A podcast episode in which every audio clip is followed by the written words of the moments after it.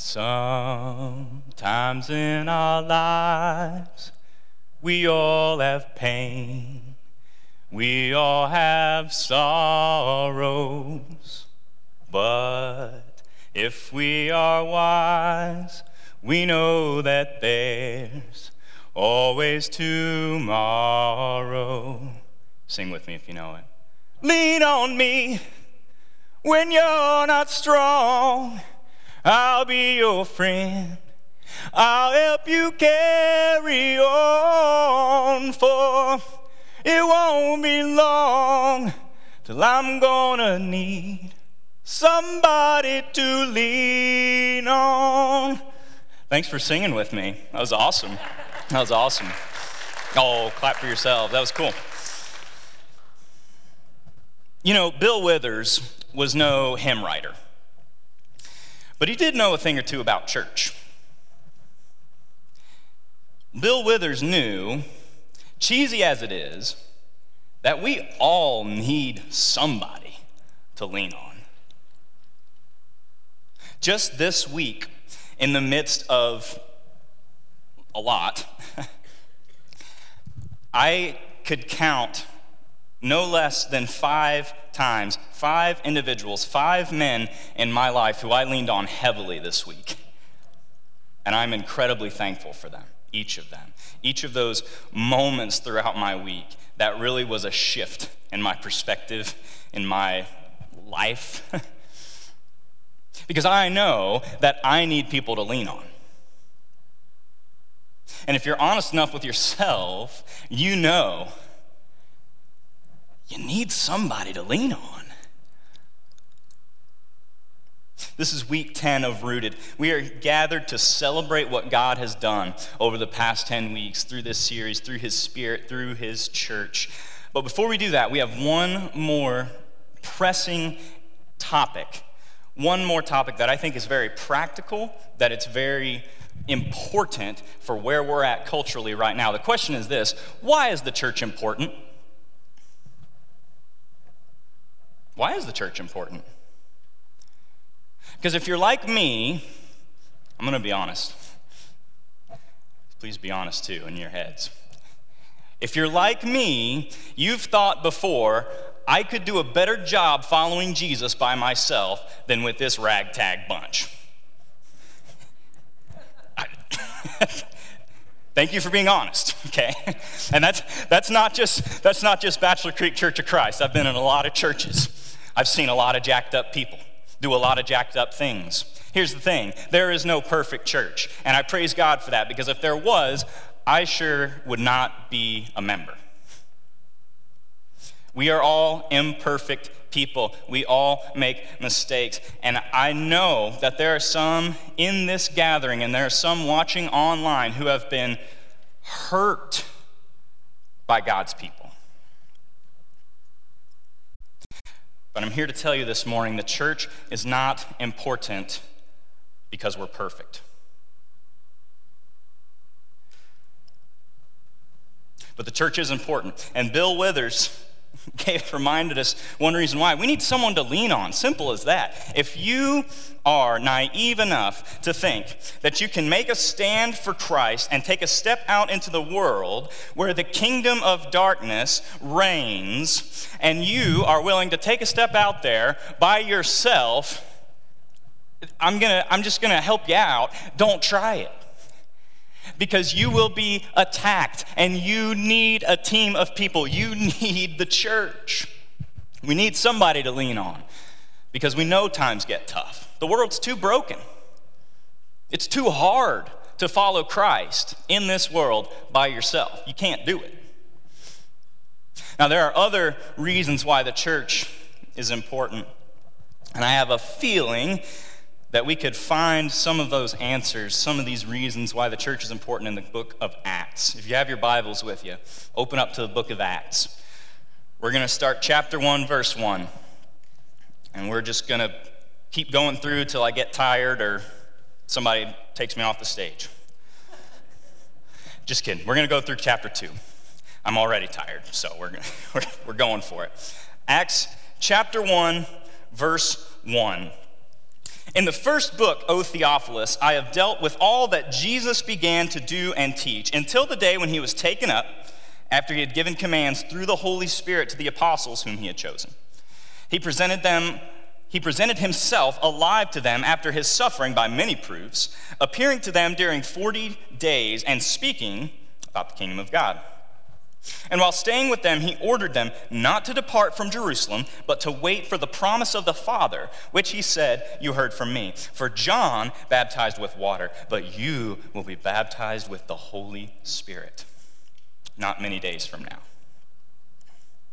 The book of Acts is written by Dr. Luke, the same Luke who wrote the Gospel of Luke. And this is a sequel to the Gospel of Luke. And Luke says, hey, I told the story about this guy who arose from Nazareth, a town that everyone thought nothing good could come from, okay? And I told you about how he went around proclaiming the gospel and how he went around living the gospel by healing people, by caring for the sick and the poor and the marginalized. I told you about Christ.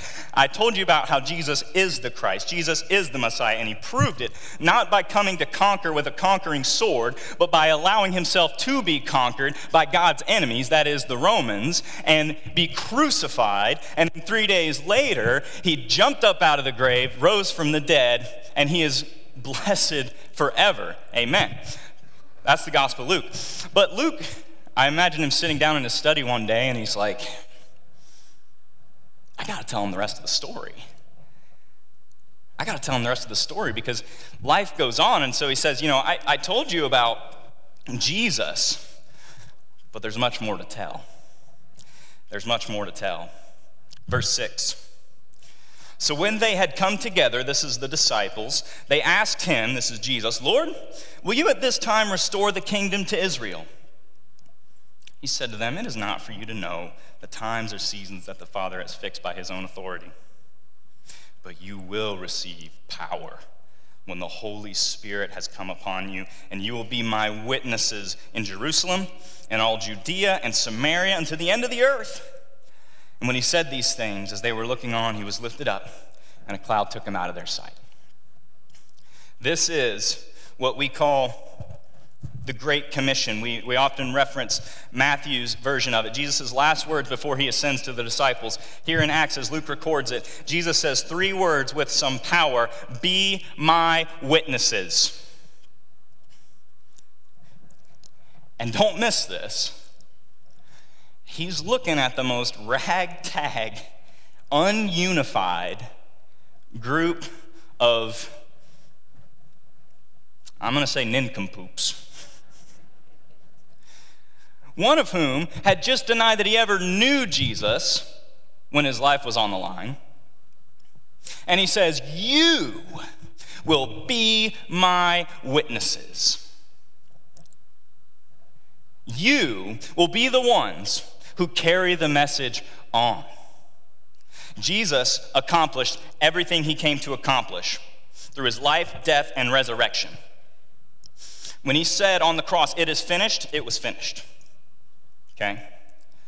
But there was still work to be done.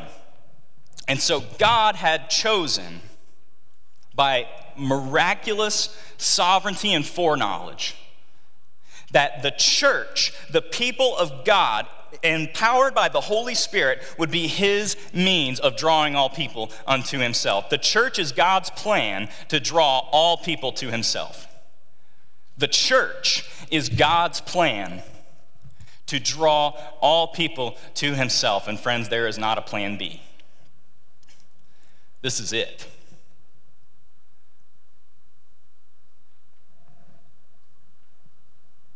This is God's plan.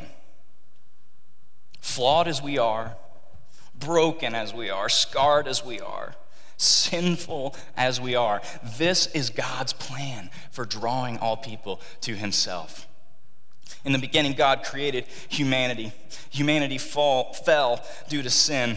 God set apart one family, Abraham and Sarah, and he said, through you, all the nations will be blessed. In other words, through you, all the nations will be drawn unto me. But Israel continued to fail over and over and over again, and so we needed a new Israel. We needed a new king, and Christ stepped in on the scene, redeemed the world. But then Christ ascended into heaven. He is seated at the right hand of the Father right now. But there's still folks, you know them, who don't know the Lord.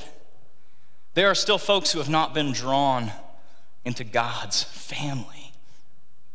And so God commissions the church, the disciples, the apostles, the sent ones, the people of God.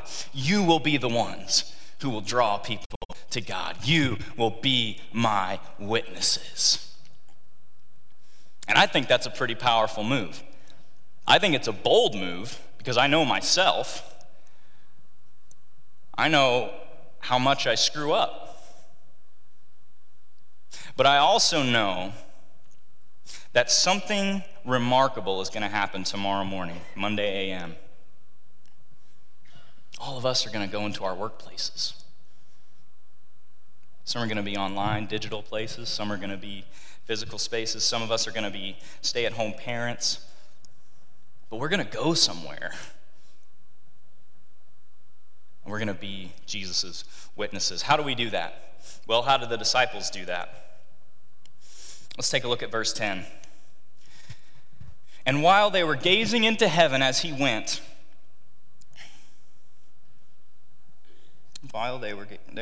behold, two men stood by them in white robes and said, Men of Galilee, why do you stand looking into heaven? This Jesus, who was taken up from you into heaven, will come the same way as you saw him go into heaven. Then they returned to Jerusalem from the mount called Olivet, which is near Jerusalem, a Sabbath day's journey away. And when they had entered, they went up to the upper room where they were staying, Peter and John and James and Andrew, Philip and Thomas, Bartholomew and Matthew, James the son of Alphaeus, and Simon the Zealot, and Judas the son of James. All these, with one accord, were devoting themselves to prayer, together with the women and Mary, the mother of Jesus, and the brothers. I love this so much. Picture the scene. Everyone's gathered there. Jesus says, Be my witnesses. Peace. Ascends into heaven. And this is the posture. What do we do now? So much so, I don't know how long they stood here, but long enough for an angel to come and say, Hey, go be the witnesses. Go do it. So they were instructed to stay in Jerusalem until the Holy Spirit had come. So before the Holy Spirit had come, they're like, okay, we got to be here. We got to be Jesus' witnesses. What are we going to do? I love what they do in these verses. They do two things. You find them praying, and you find them gathering. What do you find the disciples do when they realize they have no idea what to do, but they realize they've been commissioned for a meaty task? They get the brothers and sisters together and they pray. I want to just fly past this. I don't want prayer just to be a part of our lives. I want prayer to soak and immerse everything that we do as God's people. I want us to be people who walk with God daily. I want us to be a people that gets together, that gathers for the sole purpose of prayer. I love Sunday morning worship service. We get together for the breaking of bread and communion. We get together through worship, through song. We get together through the hearing of the word. But imagine what kind of power would be unleashed upon Wabash and Miami counties if we got together regularly just to pray.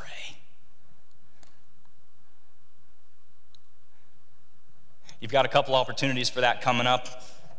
With Joel and Tara coming, we're going to be doing a 12-hour time of prayer the Saturday before they come. You'll get more information on that. This summer, we're going to be sending out, for all the kids who are going to CIY and camp, we want each kid to have 2 or 3 people praying for them that whole week.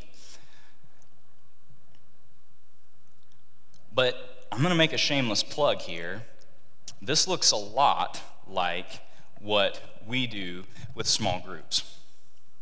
This is the people of God gathering together in a living room to pray for one another, to study the word, to pray for God's kingdom to come in their neighborhood. And it's a beautiful thing, and you can be a part.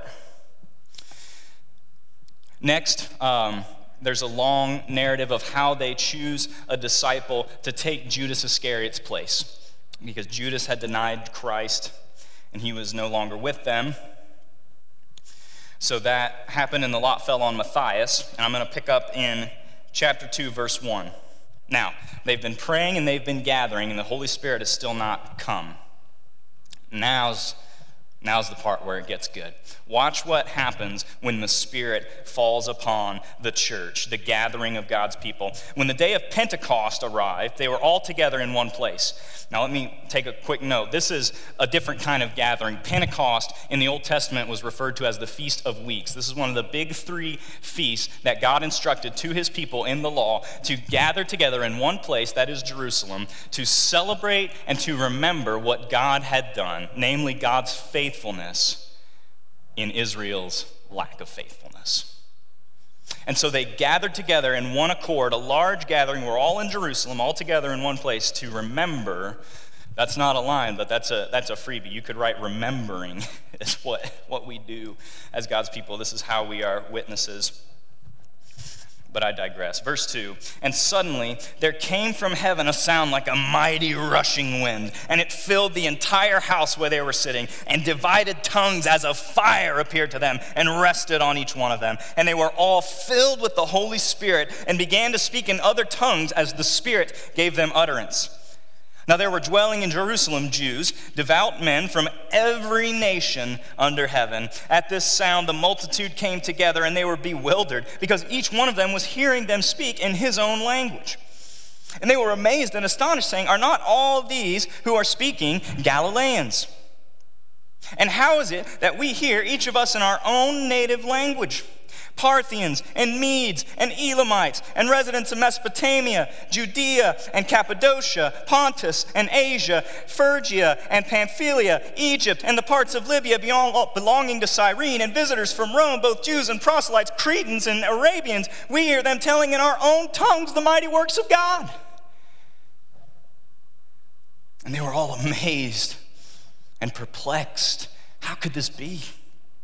Saying to one another, "What does this mean?"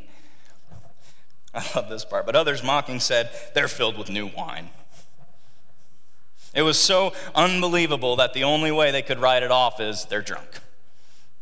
There's no way that for the modern understanding of the globe, essentially the ends of the earth, all nations, all people groups are gathered in one place, and all of these uneducated Galileans are preaching the gospel to us in our native tongue.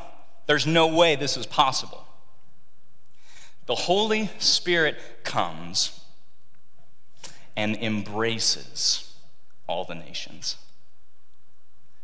The Spirit of God is a spirit of embracing. And we, the people of God, the church, are witnesses to him by embracing others. How far is your reach? Is it only extend to the people who are exactly like you? If so, that is an area where the Spirit is inviting you to grow. Because the Spirit of God is a spirit of embrace. And as we are the witnesses, the church, we are a people of embracing. Listen to this. Verse 14, Peter, standing with the 11, lifted up his voice and addressed them, "Men of Judea and all who dwell in Jerusalem, let this be known to you, and give ear to my words.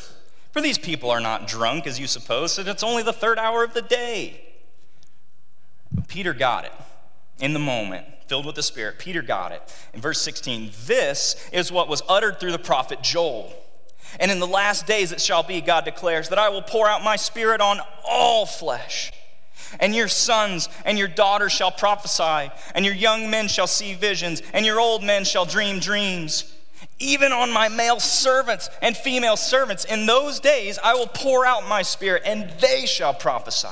And I will show wonders in the heavens below and signs above and signs on the earth below, blood, fire, vapor, and smoke. And the sun shall be turned to darkness and the moon to blood before the day of the Lord comes, the great and magnificent day. And it shall come to pass that everyone who calls upon the name of the Lord shall be saved. Amen. Amen. If God's Spirit wasn't a spirit of embracing, I would not be here. Neither would any of you. Let us never forget that we were outside of the family of God, that we have fallen short of his standard, that we are rejected by people, and God's Spirit has embraced us, brought us into this family, called us his own. And we are his witnesses when we model this type of embracing.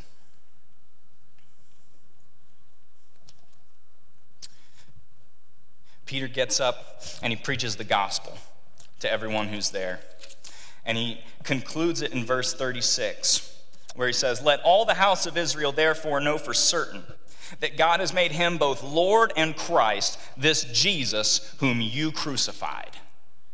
Ouch. This Jesus, whom you hung up on a cross, is the Lord of all, and he is the Christ, the Christos, the Messiah, the anointed one of God, God's chosen. This is him. Now let's hear their reaction. "Now when they heard this, they were cut to the heart and said to Peter and the rest of the apostles, 'Brothers, what shall we do?' And Peter said to them, 'Repent and be baptized, every one of you, in the name of Jesus Christ for the forgiveness of your sins, for you will receive the gift of the Holy Spirit, even you.'" Listen to this. "For the promise of God to his special family Abraham, the promise is for you and for your children and for all who are far off, everyone whom the Lord our God calls to himself." Amen. "And with many other words he bore witness and continued to exhort them, saying, 'Save yourselves from this crooked generation.'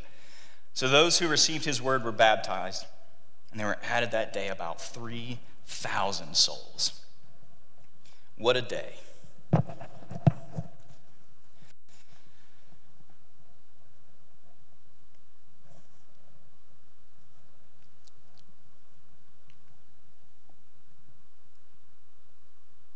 Baptism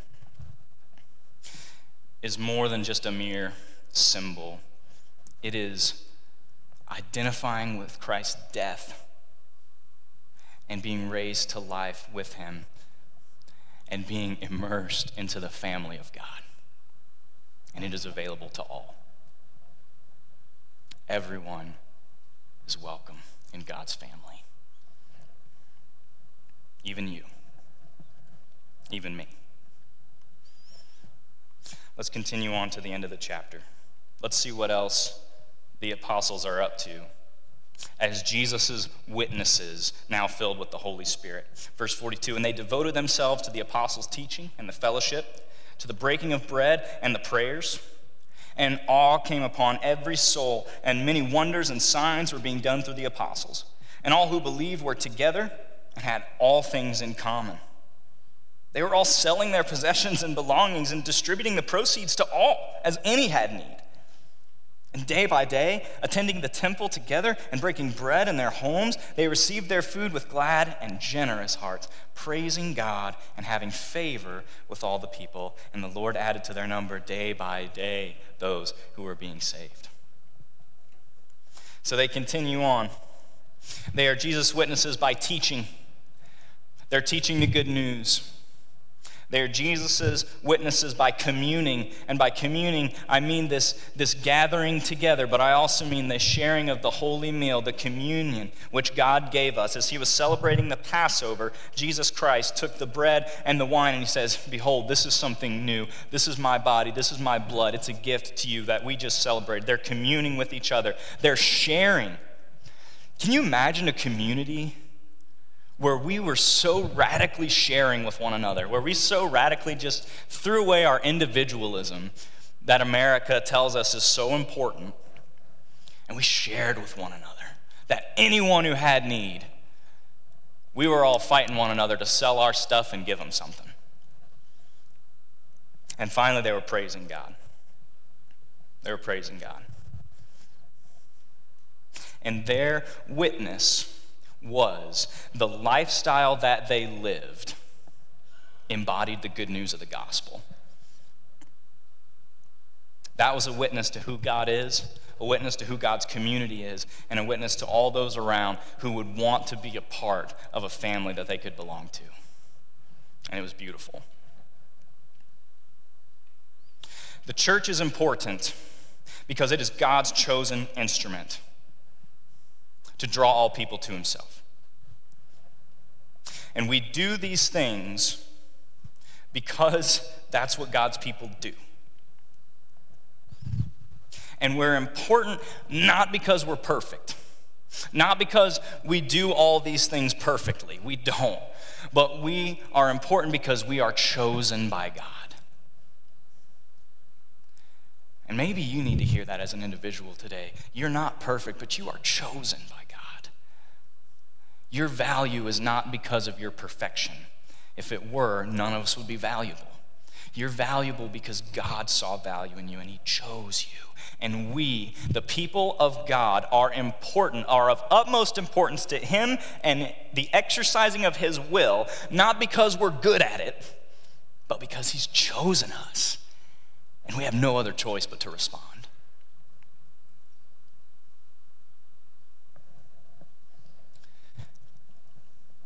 Sometimes I think the church doesn't throw enough parties. You ever been to a church party? Block party or a wedding, or where the people of God just get down and boogie?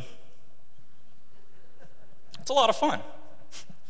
It's a lot of fun. One of the 7 things of Rooted is celebration. And what we're going to do is celebrate what God has done in the past 10 years. We're going to, past 10 weeks, we're going to celebrate what God has done through his church, because God moves through his church. Amen? And each of us has a story of how God has moved through his church. So to celebrate, you need 2 things. It's very simple. Stan, do you know what those things are? Anybody? Give you a hint. The first one's a party hat.